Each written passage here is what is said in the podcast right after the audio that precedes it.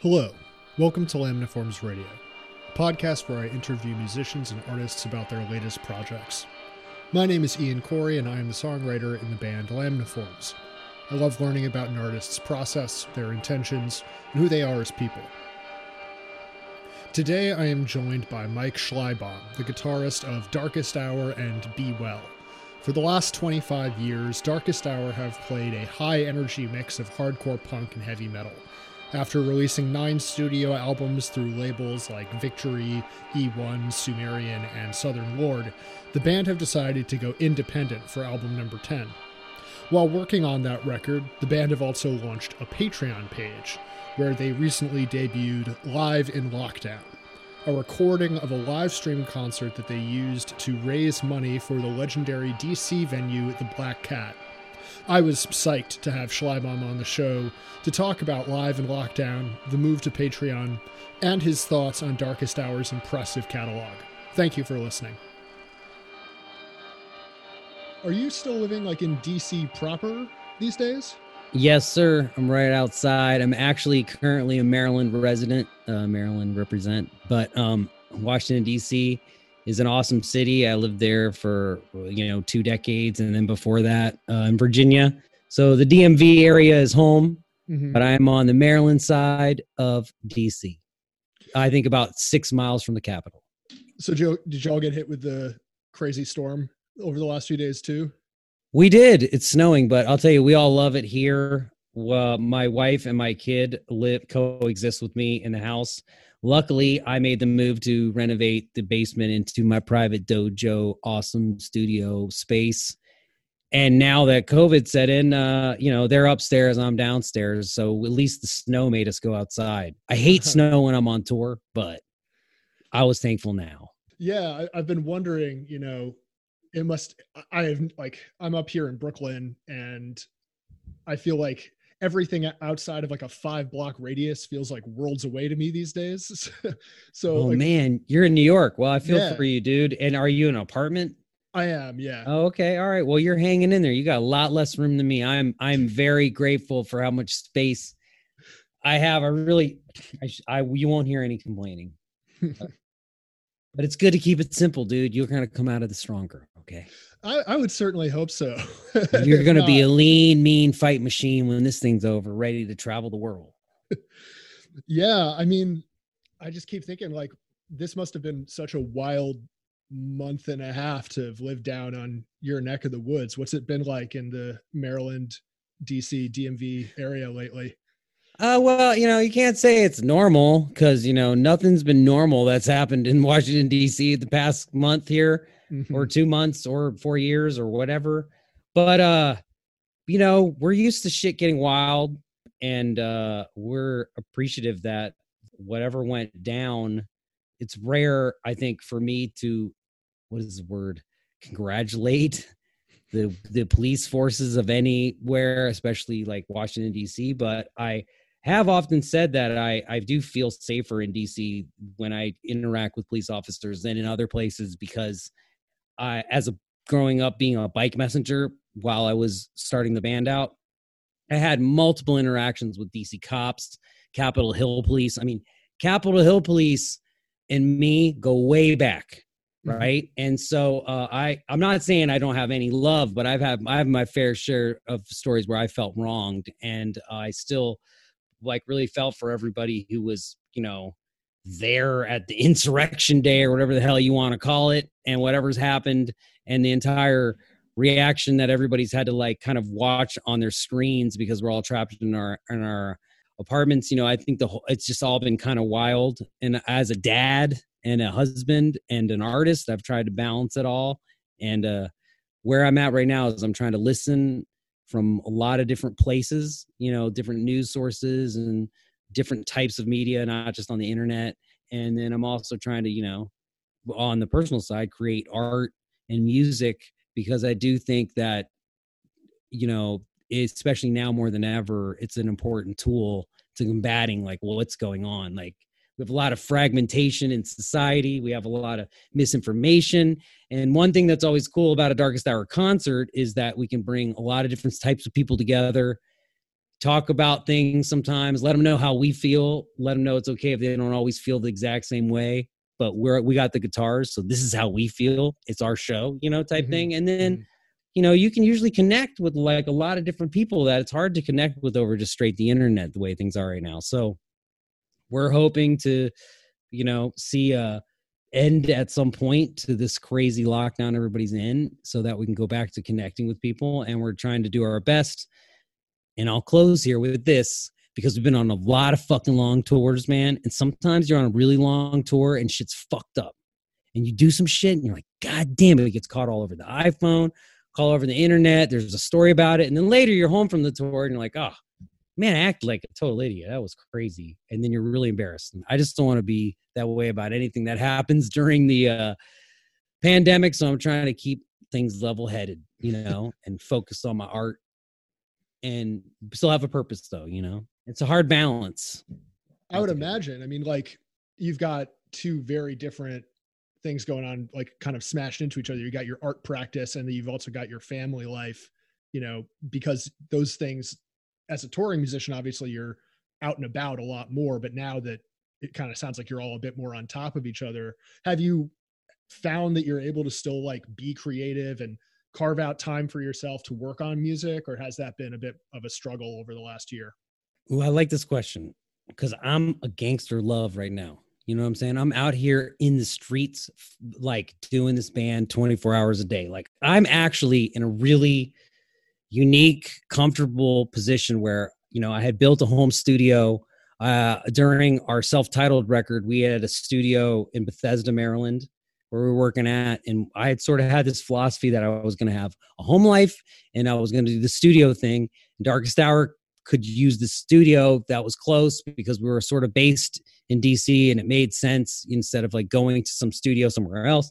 Anyway, long story short, I made the decision after that to just reinvest at the house so that I could be home and be present with the family. But I'm like a workaholic. Like I'm going to work twenty-four hours a day on art and music all the time. Right. So this gives me the opportunity to, to, to just be able to be present with my family and also continue to work. And now that the pandemic's hit and everything shifted, like I haven't taken on producing any other bands, which is something that I do. I haven't taken on uh, composing any music for television, which was something else that I also did on top of being in Darkest Hour. But I have taken on the responsibilities of the Darkest Hour Patreon, which I've like sort of inherited because, you know, we were a touring band. We're in a lot of debt because we do a lot. We're not like a, I don't want to diss local bands because we are a local band, but we are not a regional band. You know, we tour all over the world. That's flights, that's buses, that's hotels, that's gas, that's real, you know, people are in their over thirty. Mm-hmm. And uh, so they need to make some money. So, you know, we had debt and then the pandemic hit. There was zero help from the government for the type of company that the band is. So I wasn't really able to like do anything. I mean, I'm like stuck here holding the band's huge debt. I can't work. The band can't tour. We're canceling shows. It's like kind of all crashing in. And then I'm like, well, I had started this Patreon a while ago, which is a monthly subscription service, basically for anyone who doesn't know what it is, over a website. It just basically cuts out like Instagram and Facebook and shit. And you just get right to us and we can give you stuff like downloads and old demos and crazy shit, and it's boom, boom, boom, you know? And uh, I started digging into that because it was the only avenue that Darkest Hour had at this point to do anything, like, you know? And so that's grown and it's been really rewarding. And at the same time, I had another band called Be Well that's on Equal Vision Records that put out an entire album, music video, released it. It's almost like it didn't happen, but it happened. We didn't get to tour, but I was involved with that on the internet. You know, and uh, it's kind of like, in a weird way, I've now been able to focus for almost a year solely on Darkest Hour, even though I thought I was doing that before. Mm-hmm. And that sort of brings me to where I'm at with the question, which is like, I've, I think Darkest Hour now, one year after the pandemic, is in a better position to build on what we need to to make album ten matter. And I think we were working on album ten what this is what we call it, which is our tenth album, a while, for a while, and then this pandemic hit, and it just kind of fucking just, I don't want to say ruined, but just kind of upended everything. And now we've caught our footing, and I think I think where we're going to end up is, you know, just like any other story of like when you face adversity, like, and you overcome it, what we're going to achieve is something that would never have been possible without like having to survive what we've been having to do. Totally. Yeah. I'm glad that you brought up the Patreon, because I wanted to ask about your relationship with crowdfunding, because this isn't your first time at that particular rodeo, you know, like the last yeah. record was crowdfunded to a, a pretty large degree. So how is your relationship to like that part of the, the industry changed from that record to this new Patreon project that you've got going? Well, all right, let's clear the air. You know, Patreon is a completely different process than uh, than uh, Indiegogo, mm-hmm. which is what we did our crowdfund of Godless Prophets on. But there was a lot of things that we learned in the process. Um, Godless Prophets and the Migrant Flora was actually uh, uh, released on Southern Lord Records worldwide. It's available right now on limited purple vinyl on their web store. It's the only place you can get it. And people, you got to go get the Southern Lord shit if you want it, because it's gone soon. Like, you know, like we were lucky that they licensed it, but you never know what's going to get repressed and how. Because Darkest Hour stuff, like just like Deliver Us, Undoing Ruin, it's like we, we don't keep it in press forever. So I encourage people to go check out like the Southern Lord release of it, because yes, we crowdfunded the making of the record, but the crowdfunding process was so hard. The idea of getting all that money and then funding the effort along the way, it, it was impossible for us to not only fund, but then also promote what we had made. Mm. So I think we needed a partner who could help promote it, distribute it, so that we could have oxygen to go continue to be a band. And so we had to uh, partner with Southern Lord, which was really helpful. We're really thankful for them for doing that. Greg, the owner of the label, has been super supportive of the band forever. And the Patreon is no diss on uh, record labels or even our agreement with Southern Lord. I mean, we're just stuck over here because we had to almost invent a new way to monetize being in a band, you know, mm-hmm. and, and we didn't, because Patreon existed, but we had to decide like, this is the only place we can exist. And I think what's cool is some, some of our fans have figured it out. Some of them have come along the way. I totally don't fault anyone who doesn't have time for this shit, who doesn't have money for a monthly subscription. I get it. I mean, all the stuff we're doing, you can't control with Darkest Hour. We're making so much of this stuff. I mean, eventually it's floating out to the general public. Sometimes we sell some of it on our, our big cartel store. You know, if you can't afford a monthly subscription, maybe you can find some of this limited stuff. But without these Patreons, we wouldn't be able to continue making all the fun stuff we're doing and growing, you know? And I think a lot of what's happened is that we as a band have totally taken over control of what we do. Like we're one hundred percent D I Y from a Washington, D C punk rock, heavy metal band. We do what we do. We don't have a manager. We have, yes, we have publicists. We have booking agents. We have the tech guy. We have everything that um, people at record labels have or had when they knew what they were doing. But we we have a team, and we just, uh, we're, we're stoked that we can control what we want to do. So, you know, that's kind of the ultimate goal of any artist, you know? Yeah. I mean, is there, are there any lessons that you learned from the more, what sounds like a much more stressful? Uh, oh, the situation? lessons. Oh yeah. I guess I didn't go into, well, the lessons are, uh, it's really, I mean, it's really the chicken before the egg, because, you know, if I was going to crowdfund an album again, I would want to have it done before I crowdfunded it, but that means you're already paying for it ahead of time. So what does it matter? And then the other thing is that in some weird way, we crowdfunded it, and then it felt like it had to be not only our record, but the, a record that we made with the fans, because they had, you know, in, in the way that record labels shape the sound of Darkest Hour albums and producers shape the sound. I mean, if you don't believe me, go check out the albums, because they do. The fans shaped the last one. And so I think that was because of the interaction, because of the funding, because of how we had to keep them in touch. And also, uh, you know, another thing is, I don't think you can really bridge too many of the components of like an old school, like record label manager kind of infrastructure against you know, crowdfund, because it's just, there starts to be so many people in the kitchen and there starts to be so much that you need to pay for. And in the end, it's just a little thing like, here's people's money. Here's the record. They want it. Boom. Uh, you know, making something, selling something before you have it, funding it before you make it. I mean, it's always problematic. Whereas the Patreon, what you're getting is the experience. Like, yeah, you get a bunch of shit. Like, you get all crazy releases and you get to even be involved as we ask people what they want and kind of drive the content. But at the same time, like, you're also like, the people that run it is us. So you're really like interacting with the dudes that are writing these music and the guys that have written this music or played the music live, who've lived in the van or the hotel room or whatever. I mean, normally you are not getting our attention. Like, before the Patreon, my mission was like, oh, I'll post something and then like, whatever. If people comment, pff, cool, I'll like some stuff, but I ain't got time. I got to go over here. But now I get the importance of the actual interaction of what's happening. So I think that's streamlined because of the monthly subscription thing versus what you've asked me about, which is the upfront crowdfund. So in conclusion, I think crowdfund is dead. I think uh, monthly service fees are here because that is what every major software company is doing. That is what a lot of these, like Zoom's doing, for instance. It's obviously the best way to monetize and continue to develop at the same time. Right. And as you're saying, you kind of have like a more intimate relationship with your audience. Like the example that you were giving before, posting something and not feeling any sort of inclination to respond when people are talking on it.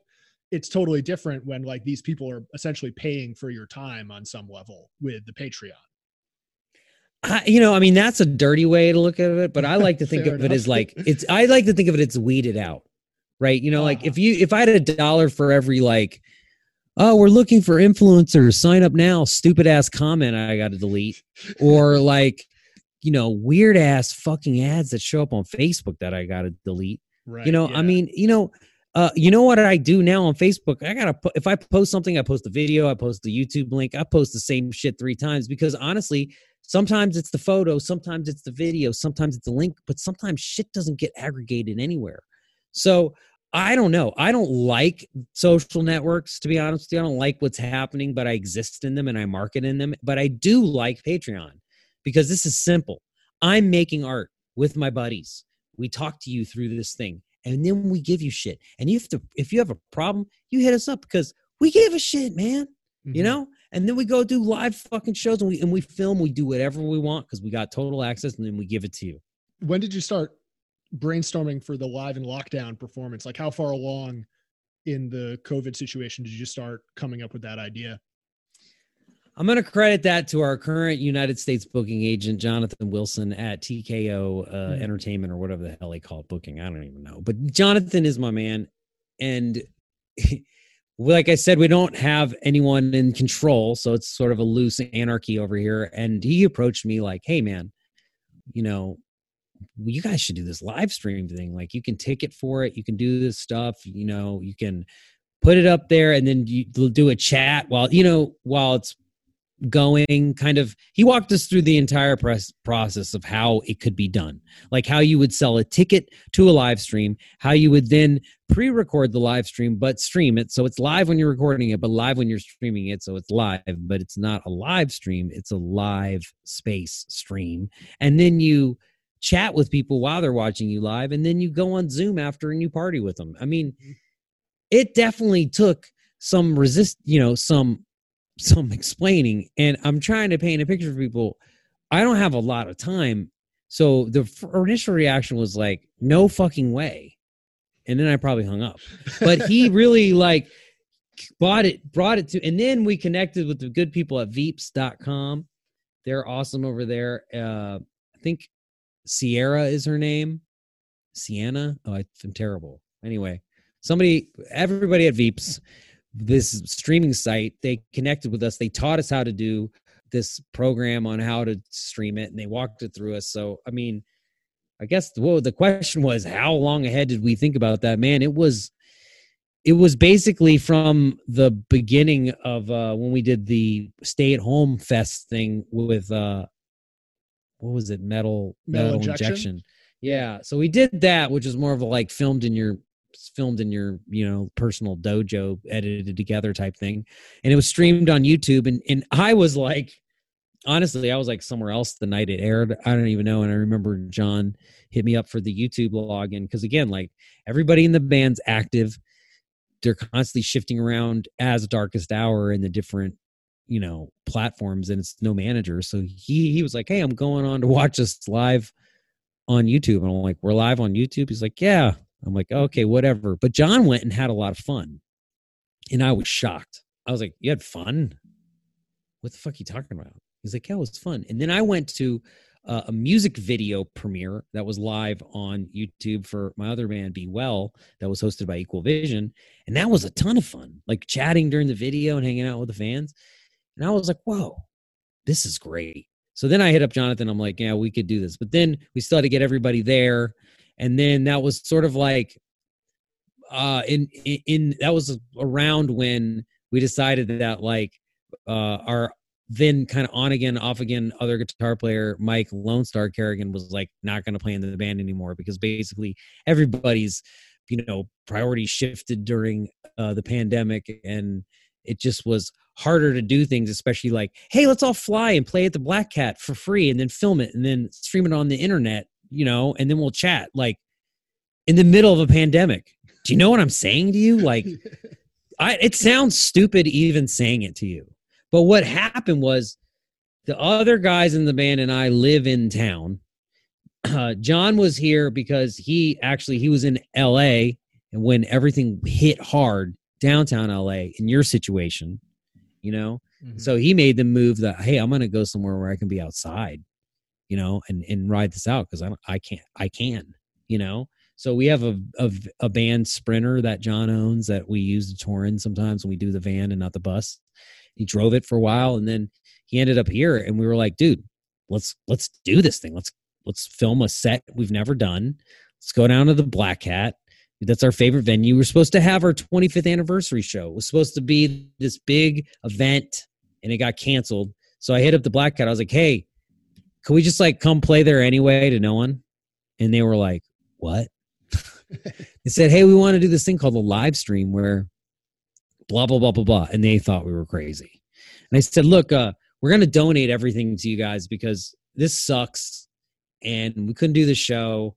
And we've never done this. Seems weird to take people's money, right, for a show on the internet. Like, what are we doing? So can we come, we've got this Patreon money. Can we come film a live set and we'll donate it to you? And they're like, well, we don't have anything to do and we don't know what, what's happening. So why not? Right. Well, we filmed the thing. Uh, we filmed the set. We announced it. And then all of a sudden, like wildfire, it caught on and we sold like five, six hundred tickets. And we started to see like we were going to raise like uh, in the end, it was over six grand for the Black Cat. We donated to them. And that's like real power coming from the heavy metal community. And uh, it totally was completely worthwhile, you know, and it, it, it was a long process is what I'm getting at. So when did you start coming up with the set list? You mentioned it was one that you never had done before. So what were the considerations that went into crafting that particular set?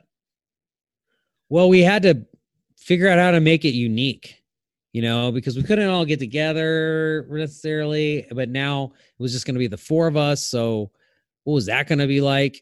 And we had had other people fill in, you know, we had had a fella, our good friend from Switzerland. Uh, we had had Doc, who's world famous from God Forbid and podcasting and Bad Wolves. He had played on a tour for us. So he knew a bunch of Darkest Hour songs. And then, I mean, I'm still buds with like a bunch of other dudes who've been in Darkest Hour for a while that everybody loves. They're always like, bring back Chris Norris, bring back Fred Ziomek, you know, like, okay, mm-hmm. Those guys ain't got shit to do. Fuck it. So I started hitting gu- guitar player friends up like, hey, we want to do this live stream. We want to make it special. We want to fly you in satellite and like mix you in with the band, you know?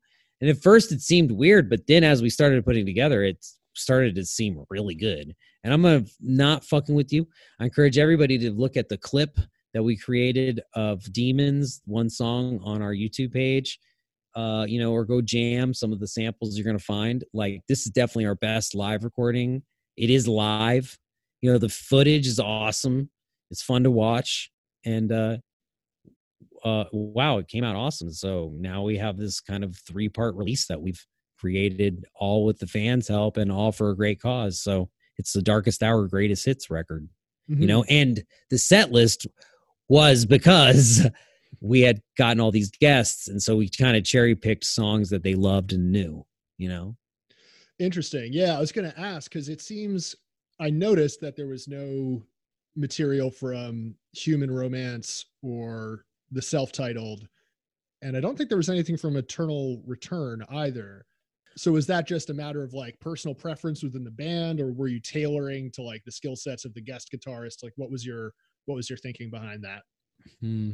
Yeah. I mean, yeah, there's a couple hits that could have been stuck in there. I mean, honestly, we had just done live at the Black Cat, like an actual live, live record we recorded that was like a little bit scruffy on the edges, but was cool. And it had some of those songs like from those records that you're talking about as like the encore set. Mm-hmm. Um, so I think we were just sort of trying to do like a mix of what are the songs everybody's going to want to hear? Okay. You know what those are. There's like four of them, right?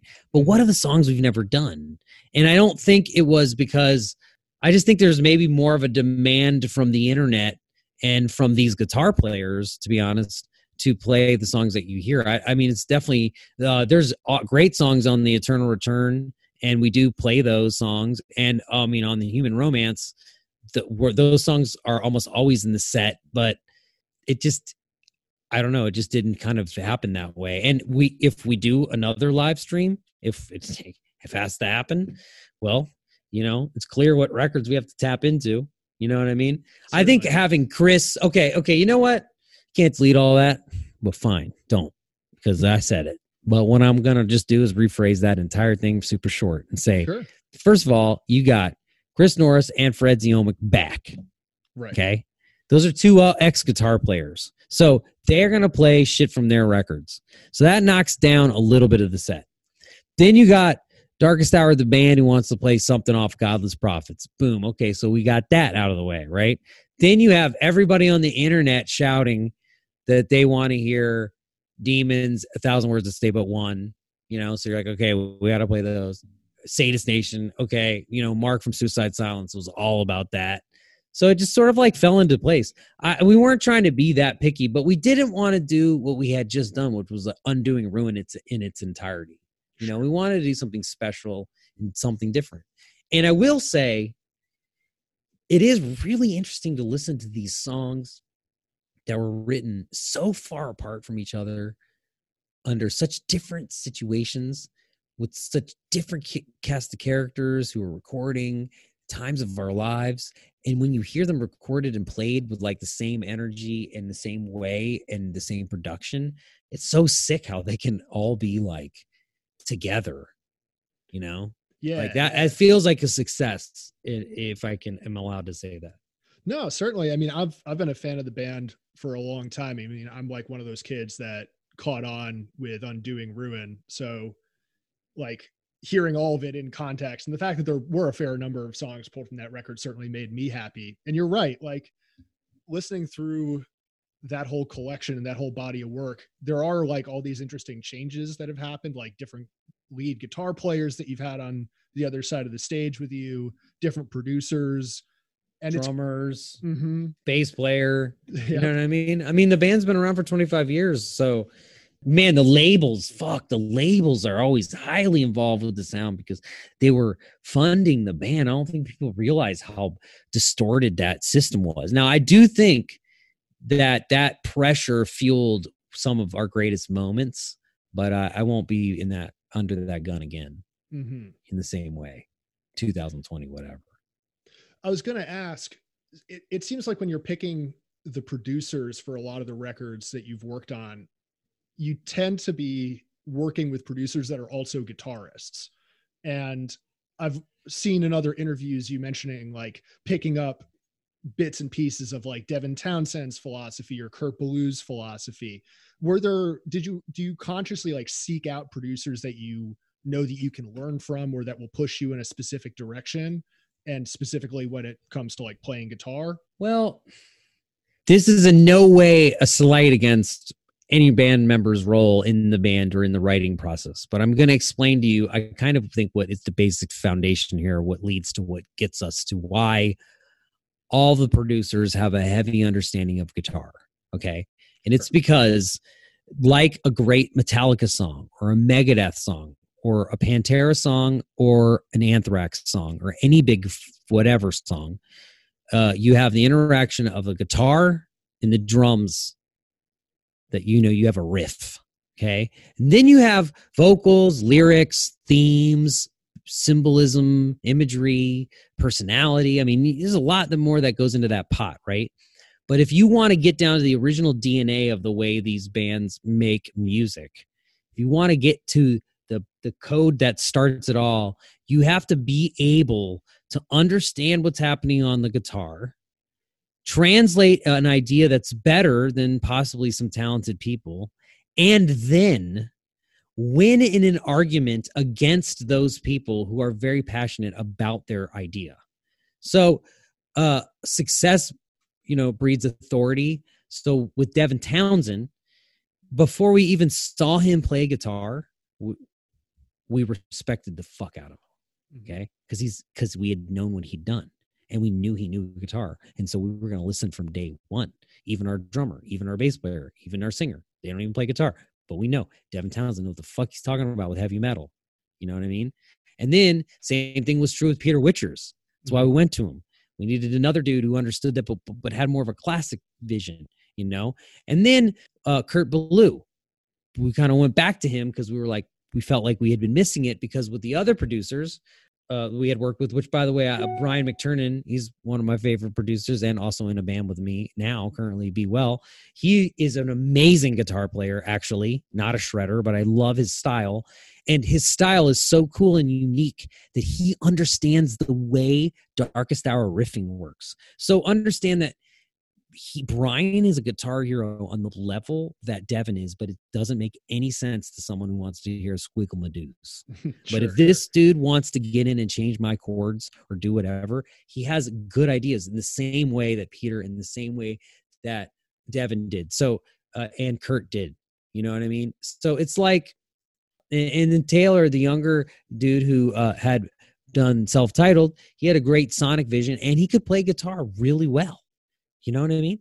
He, mm. he he was younger, a lot younger than us at the time, but fuck, he could, he had recorded the shit out of himself, man, and he had a cool style. He was good, you know, and he knew how to manipulate Pro Tools to make himself sound really good. So everybody had their strengths, and I think it's because the beginning D N A of a Darkest Hour song is the guitar. Now, I think excelling as a producer for Darkest Hour fully depends on your ability to connect with John Henry, you know? So it's not just about the guitar. It, once you get the guitar, then it comes to be about, can you make the vocals and the lyrics as good as they need to be? And John is a conduit. He's good. He's got great ideas. He just needs to be shaped sometimes the way all of us do.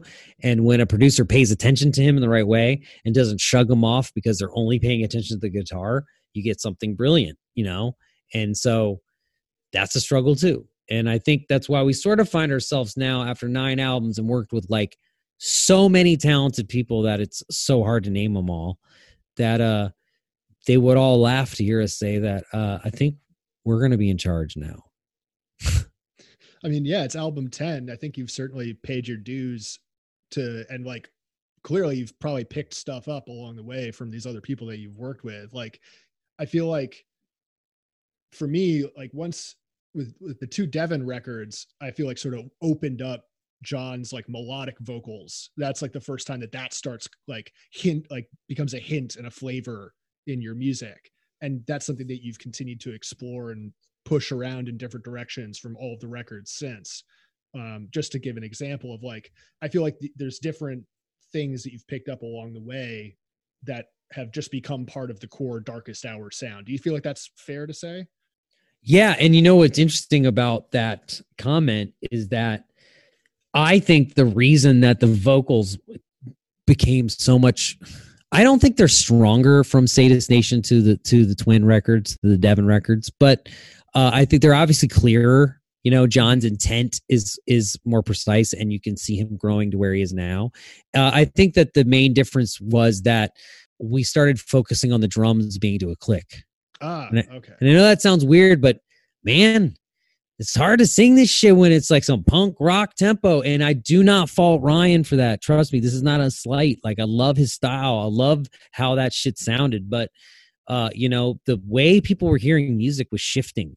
And, and you know, it wasn't, you know, Ryan's intent was to play to a click too. And he did, and he did well. And that's why those albums have a little life, but they're to the click. But once we did that and committed to that, then that really changed the vocals. And to be honest with you, when we recorded with Fredrik Nordström in Sweden, like we, we thought he was a badass producer, but he couldn't really play guitar, and he didn't really seem to give a shit really as much as the other producers and people we'd work with.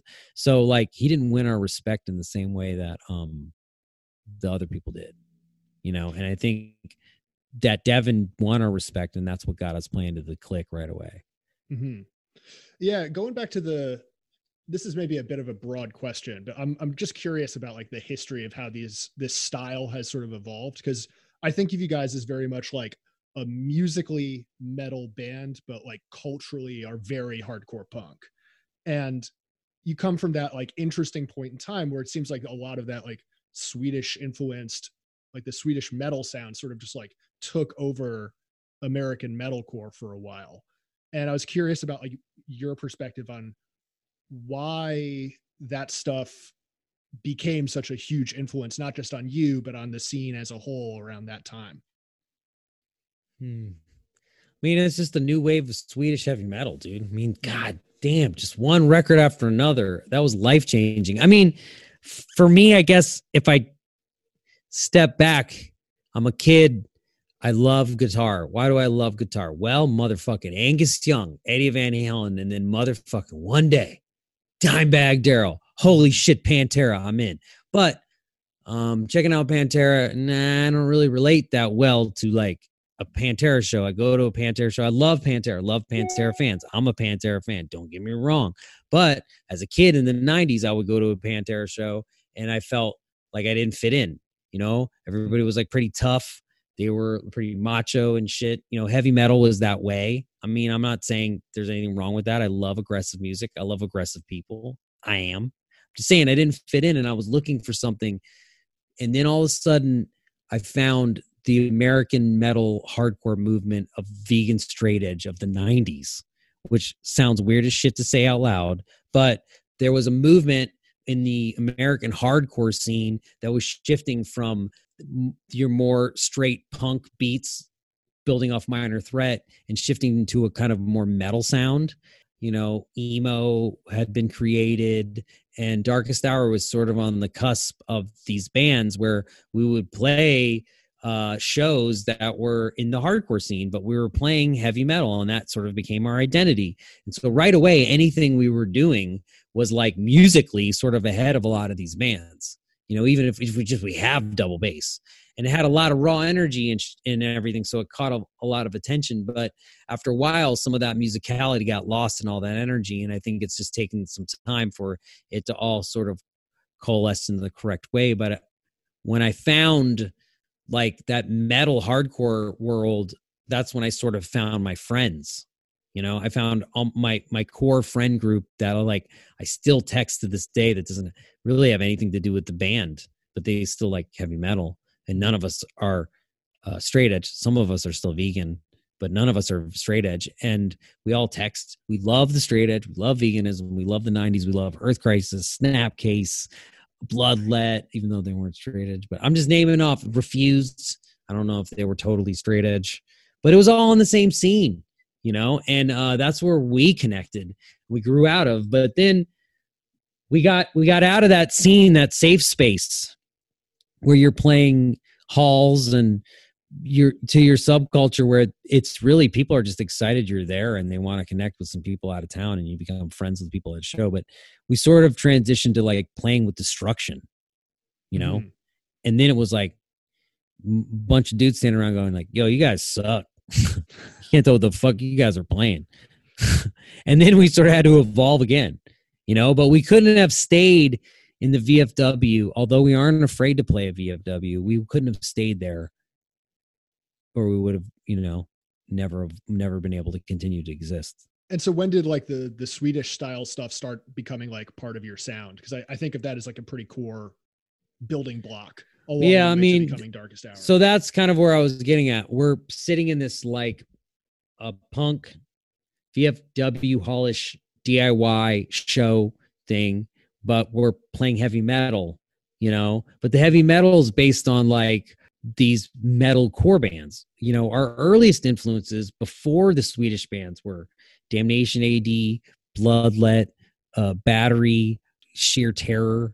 I mean, I'm just like throwing out randomly negative mm-hmm. approach. Uh, like John liked a lot of different, uh, Torn Apart. We liked this hardcore band. I mean, when we liked all sorts of weird stuff, whatever we get seven inches of, it's sort of how me and John became friends. Right. right. And so we're in this world of like, okay, we, we love the scene, and we start touring. I mean, we start touring in the scene, and we start going around. And as we start going around, you know, the thing to do on tour was to go to record stores. And so I actually was on tour with another band.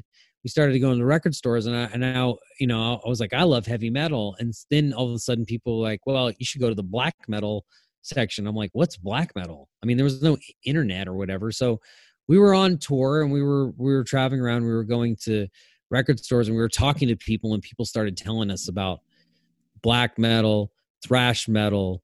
You know, Tower Records had this weird area in the back where they stuck all the imports, and you could order stuff. So we started ordering stuff, you know, and we started discovering these bands, and we liked In Flames. We liked Dismember. We liked Entombed. You know, these bands existed, right? We really liked, uh, I think it was, was Horacle. Okay. Oh yeah. But then motherfucking, wait, hold on, I gotta get my time right. Okay. Uh, Colony, Clayman. Okay. Yeah. So Horacle was the one that we really liked. That was like ninety-seven. And was that ninety-seven? Shit. So Slaughter of the Soul would have been first. Basically. Oh, it was the Jester Race. That was the In Flames record with the face on it. Dude, that I had that before I knew about Out the Gates. Okay. So I liked In Flames. John was on the fence because he hated noodly fucking medieval shit. But I was like, man, this is sick, dude. This is cool.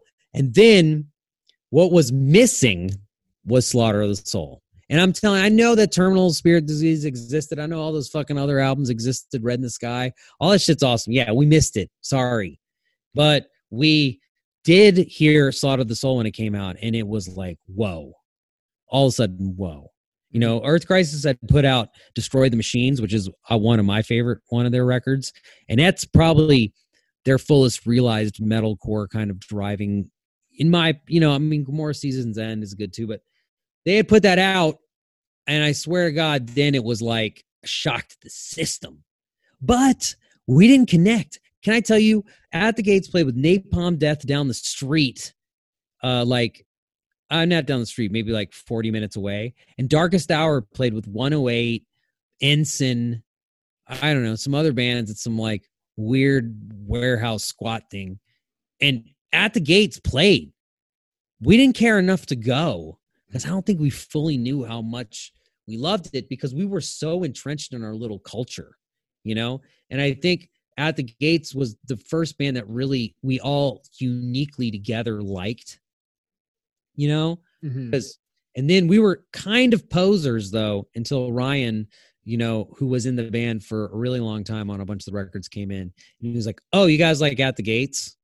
Well, what about all these motherfucking bands? And when I was like, God damn, he was like my heavy metal older brother, you know, Ryan just had it all. And then, uh, then it just developed from there, you know? So then our musical vocabulary of the Swedish and shit was unlimited because Ryan knew a bunch of shit. And then that wrote me and John, and we started getting, falling in love with those albums and finding the ones that we were connected with and getting influenced by. And then we parted ways with our then second guitarist Fred Ziomek and got Chris in the band, and Chris and Ryan were boys, and Chris knew a bunch of the other shit that Ryan didn't know.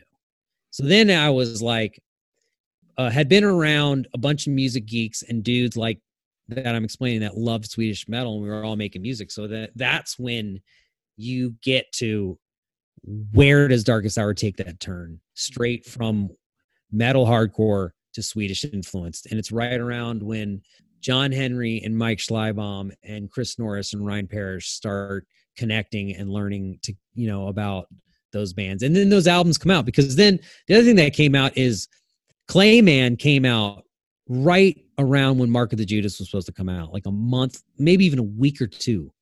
Okay. But Mark of the Judas never came out because the record label folded. Right. So Clayman came out and changed the goddamn world. And then Mark of the Judas came out and we were like, shit.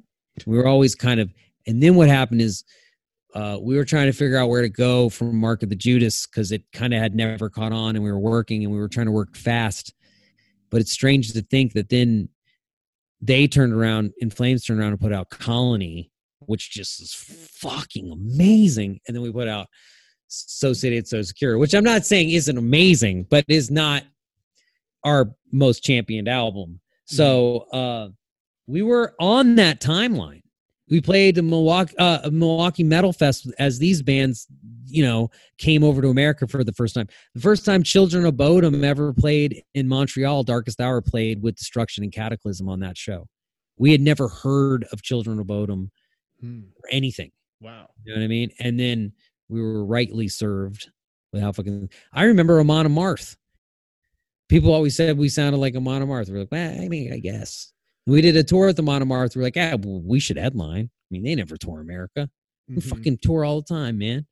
We draw like a couple, couple hundred, you know, five, six hundred people here, there, man. We should headline. So what happens? On uh, Amon Amarth comes over, share a bus.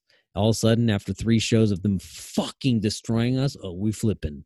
And then they play last, then we play last. I mean, because they drew everyone, man. And then, you know, you just learn from that. You learn about these bands. Enslaved, mm-hmm. never really knew about them. Then they did a tour of Destruction. So uh, that's that's that's. I mean, man, it's that that that story in itself is a fucking podcast. Yeah, man. I'm starting to wish I had started there instead. Um, but moving forward into the more current, the last decade, really. I've noticed that the the last three records have had longer pauses in between them. So it's been sort of a slower decade on at least the recorded end for Darkest Hour. I'm assuming that's probably because you've got, you know, as you mentioned, you've got the T V gigs and family life and whatnot to take care of. But I'm curious about like what your reflections on the more recent records, in particular the self-titled record, because I think that one was kind of divisive for a, a number of Darkest Hour fans. So I'm curious about like what you think of that particular album and Human Romance and Godless Prophets. Like, how do you feel about the more recent stuff that you've done now that you've had some time to reflect upon it?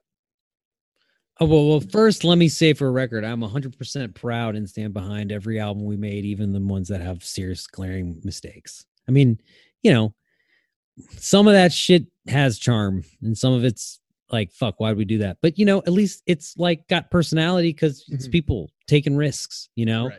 Um, but, and I also don't see them as, I I do see how the, the timeline feels like the albums are farther apart, but from where I'm at, it's like what happens is the band gets bigger. We get more attention. We get more to lose. We have to make sure everything's better. It gets harder when things get good to make them better. And then you get to a place where you're like, does the world need another record unless it's better than the one they already love? And, or you're Bob Dylan and you just fucking write songs all day. But we sort of got to this point where everything became a little bit more precious. So it became harder and we had to work harder. And then we also have constantly been evolving our sound. So yeah. that takes time to get used to and to work on. And at the same time, as the albums get later in our career, we get paid more to create them, which means we get expected more to tour on them, which means the creation of the albums gets harder to do, you know, mm-hmm. because when we made Mark of the Judas going into So City and So Secure, I was in college, but we didn't tour. We just practiced every weekend and that was it. When we made uh, Godless Prophets after self-titled, I mean, we fucking toured the entire time and crowdfunded the entire album and writ- wrote it and then went to Salem and lived there for six weeks. I mean, like, it felt like my life flew by. It, it, it we worked the whole time, you know what right. I mean? But like, uh, it got harder. And then when we signed the deal with Sumerian, uh, the owner of the label, who we are friends with, and we did, you know, have a great relationship with, even though we wanted probably threw chairs at each other and shit and yelled at each other, like, they were involved. We wanted them involved. That was like our seventh album. Like we wanted, you know, or eighth, I can't remember, but we wanted to be pushed, you know? And, uh, so you get talented people. I mean, he's a, he's a villain, but Tony Victory, uh, Ash Alvelson, who isn't a villain, uh, who's actually the opposite of Tony in my opinion, but you have those characters. Then you have E one Records, Century Media Records, the crowdfunding thing. You know, these are, these are actors. These are forces that, that color the music, you know? Mm-hmm. So I, I don't know. I mean, I just think those are all the reasons why uh, it, it takes longer. And I think where we're at now is someplace that's different, which is that I think it's become cl- like it, it used to be I was creating music every day and I was posting a snippet on the internet because why not, dude? I want you to hear I'm working on new shit. But now I'm just like, fuck that. I got so much shit. If you want to hear like what we're doing that's behind the scenes, we'll, we'll give you a cool sounding demo here on Patreon. But instead, we're over here and we're making music, we're making records, and we're trying to like, you know, at the same time exist as a business and a band, so it gets harder to do them. So my reflections are, I love the Eternal Return, but I wish we had just, I wish we hadn't gone for the polarizing guitar sound that we went with. And there's a few other things on the production end I wish we knew, but whatever. Uh, I do think it wasn't, you know, I think Brian, the producer, gave it his all. I think the band was in a hard place having just replaced Chris and being on the last album with Tony, but that put us in a cool spot because you get some, some really cool solos that were pushed. There's some cool solos on that record and some awesome sounds and stuff that we were just really geeking out on, you know, that you hear. So I, I really like, like the Eternal Return. It's got some weird hits, like Bitter is our shortest Darkest Hour song ever. Mm-hmm. Death Worship is like a total hit nobody ever talks about. Into the Gray, the last song, is one of my favorite Darkest Hour songs ever. We just don't really ever play it. You know what I mean? Right. And then self-titled. Okay, what's the deal with self-titled? Well, I I don't I think what happened was the ultimate explosion of potential possible like possibilities, okay? Because what you had was seismic shift in the band because the entire rhythm section changed. Okay.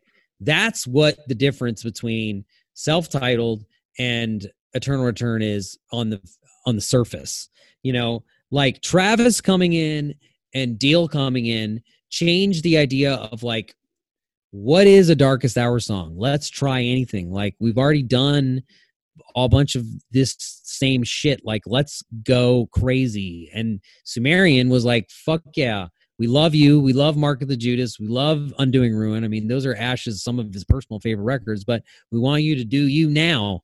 So do you, do something crazy. But you know what? Now we have the people that can do crazy shit. Like Travis can do crazy shit on the drums and he understands music in a different way, and so does Aaron. And so that seismic shift starts to happen. Then we say, oh, we want to add in this producer. Um, we want to add in someone young, not like one of these old Guitar Hero guys, like you've been saying. So we add Taylor, and Taylor got a totally different perspective. And, you know, we tortured him. I feel bad for him because we were in a tough place, and he did his best, and Sumerian tried. And in the end, you kind of have the convergence of a lot of people trying really hard. And maybe, in my opinion, in retrospect, the band could have had a little more room to breathe. But what you got was a lot of material. Mm-hmm. You have basically Darkest Hour's Use Your Illusion one and two. If you take Use Your Illusion one and two by Guns N' Roses and you just make a playlist of the good songs and you take like November Rain off and shit, you have a good Guns N' Roses record. So that's what you have with Darkest Hour. You have a fourteen-song record that does whatever it wants. Uh, I mean, maybe the full record isn't fourteen, but there's fourteen with the B-sides and, the you know, they extended. Yeah, yeah. Then, uh, I mean, I sort of skipped over the Human Romance, was kind of the bridge between uh, the Eternal Return and self-titled because uh, the Human Romance was sort of a more produced, you know, melodic kind of rock. Almost it was there, but wasn't, you know yeah, what I mean? It sounds like you were kind of like bridging that gap yeah, between like yeah. the thrashier stuff and the and more the, like radio metal stuff on this. Well, the, yeah. And that was E one wanting radio, something accessible. I think Savor the Kill was a good uh, niche at that. I think Love is a Weapon was a good niche at that. Mm-hmm. You know what I mean? But, you know, you know, I'm not, whatever. I think there's some, the, uh, the last song on the album, uh I can't remember the name of it right now. The, the instrumental or the one? No, the last song in the album is uh, Beyond the Life You Life Know. You know. That's a great song. Yeah, man. You know, and then um, you know, there's some cool songs on there that sort of just. I think that record's really underrated, personally. I really like the uh, Human Romance. So and then and then you know the the the the self-title is sort of a reaction. Uh, they're always a reaction to the last record, but a reaction from the environment as well. And then what you hear when you get to the Godless Prophets record, which I love too, is sort of a combination of, it has some of the most insane guitar shit we've ever done. I mean, it has shit on there. The solo for Timeless Numbers is, um, I don't know if I'll ever be able to play it personally. I, I play rhythm. I play the rhythm sides. I got to play that part. I'm like maybe the one person in the world who gets the get out of free card. Cause like if you're jamming with Schleibaum, you want Schleibaum to play his part. Well, my part's the rhythm, but that part's hard. But I love what Kurt did with the attitude of that record, with the sound. I think it was the perfect snap back from where we were at, in a sense, to let people know as a listener, like, we're going to do whatever we want. Mm-hmm. A Darkest Hour song, a song can be whatever we want. The message and the purpose of the band is the same, but, you know, the vehicle can change if we want to color outside the lines. But I think where we're at now, if I can talk That's on the new record that totally, nobody. You just predicted my next question. So well, I don't want to do that. I'm, I talk too much. So you ask the question, then I'll answer. Yeah, the the thing that I'm curious about is like, what are you reacting to now that like from the last record? Like, what do you want to get better at? How do you want to improve? And how is how are you how do you want to build on Godless Prophets for album number ten? Well, I'm gonna preface this with like, we're in the middle of making it, so you're just getting a snapshot of Mike Schleibaum's mind wherever it's at right now, so who knows if what I'm saying is true at all. But this is where I'm at currently, which is that I think having broken the mold of like what is a Darkest Hour song, and then gone back and made Live at Lockdown, made Undoing Ruin, but, you know, championed some of the older material, weird stuff on the Patreon, and, you know, people asking like, how do you play an ethereal drain in some of these songs, where I'm like, what? We have a fucking song called that? Um, it's really made me have a new perspective of what what does the band sound like overall together, you know? And when you when you when you smash down like time the way that someone who experiences Pantera does now, where every album, if you if you find Pantera on Spotify or Slayer, you just find Hell Awaits at the same time you get Seasons of the Abyss. You don't gotta wait, you know? So you, you you just, they're all stacked up against each other, all compressed. That's it, together, you know? And so I think I personally have a strong sense of, you know, what I think the band should sound like.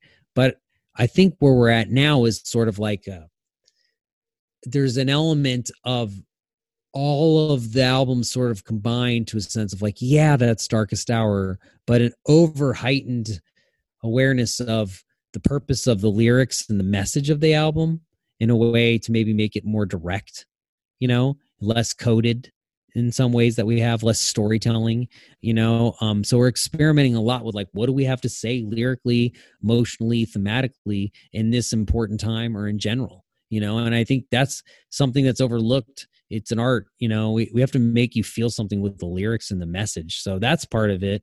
And I also think, I want there to be an element of like, not a futuristic vibe on the guitar, but I mean, imagine, you know, you, the listener, are playing in a band. You've been in the same band for twenty-five years. And when you started the band, everyone told you, you're always going to fail because what the fuck is going on with the vocals? What the fuck is going on with double bass? You guys don't have any guitar solos and you have these like breakdowns, like, what is this, right? Mm-hmm. Two, That's the type of music you're going to fucking see on T V behind car commercials. You know, yes, yeah, I mean, totally. I mean, my mom, uh, she told me my entire life this band would fail because the, the music was good, but the vocals sucked, you know? Hmm. And now, uh, tech, the world's come to us. Like, we didn't change that much over twenty-five years, but everybody's evolved to where we're at, you know? And sometimes when we try to play the Guitar Olympics, it's sort of hard to champion that because there is a lot of forward-thinking people out there who are ahead of us in that department. But I think if we can, like, combine the fact that we love heavy metal guitar and we love uh, what people love about a heavy metal guitar record, but at the same time, we want you to feel a purpose of that music. And we don't want any of that to get lost in the basic idea that, like, guitar and drums make riff, make song, make that important. Then I think we'll have a, a great record, you know? And, uh, man, we've got like five, I think, right now that are so goddamn good. I don't think that something's going to beat them out, but I do think we're sort of in the phase where we're writing to beat what's good. And I like that part of the phase because you either get your first really, really good song and you go back to the beat and you go, okay, hold up. That shit's better than everything. Wow. Or you just write a couple more and they fit together. And then you start drafting, you working on that draft, and all of a sudden you're like, wow, we're almost there. And it like surprises you, like out of the fog, it appears, you know? Mm-hmm. So I just think, um, yeah, COVID set humanity back, and we're very lucky to be able to talk over the internet and about my, our stupid little heavy metal band, but we're out here, we're, we're making music, we're making art, we're making these songs, and it's coming together regardless of the fact of we've had to work around this shit. And that's where we're at. Do you mind if I ask you one final question? Of course. What do you mean? Um, just, I want, you know, you're a busy guy. I don't want to take away your time. And I like that. Put that on the podcast. I'm busy. No. Yes, of course. So, you know, you mentioned that you did the Undoing Ruin anniversary concerts, and it's clear that that record has lived on for a lot of your fans, and for me included. I want to be like upfront. Like, that's like one of my favorite metal records ever. And it might be a sentimental What, the thing. Anniversary of the Live in Lockdown? No, no, no, no, no, no. The Undoing Ruin. The, the original. Oh, oh, oh, the Live at the Black Cat. Yeah, well, I, I'm oh, just saying. Oh, the original. Undoing. Yeah. Okay. And so, like. Yeah, that's a sick record. Of course. Yeah. I, and I'm just curious about, like, why do you think that record has endured for so long? Like, why do you think that album has such a special place in so many Darkest Hour fans' hearts? Like, what about that record in particular? Timing. Mm-hmm. I mean, if you want to get into the dirty side, you know, um, I think it had to do with the fact that Victory had five records with Darkest Hour. They put a ton of money into the first one, So Sedated. That was shot. Then they put a ton of money into uh, Sadist Nation, flew us to Sweden, marketed that whole thing. Eh, did a little better, but eh, not, oh, oh, whoops, got them on Ozfest. Okay, now what? Okay, they're playing in front of people. All right, let's produce these guys up. This is our third record.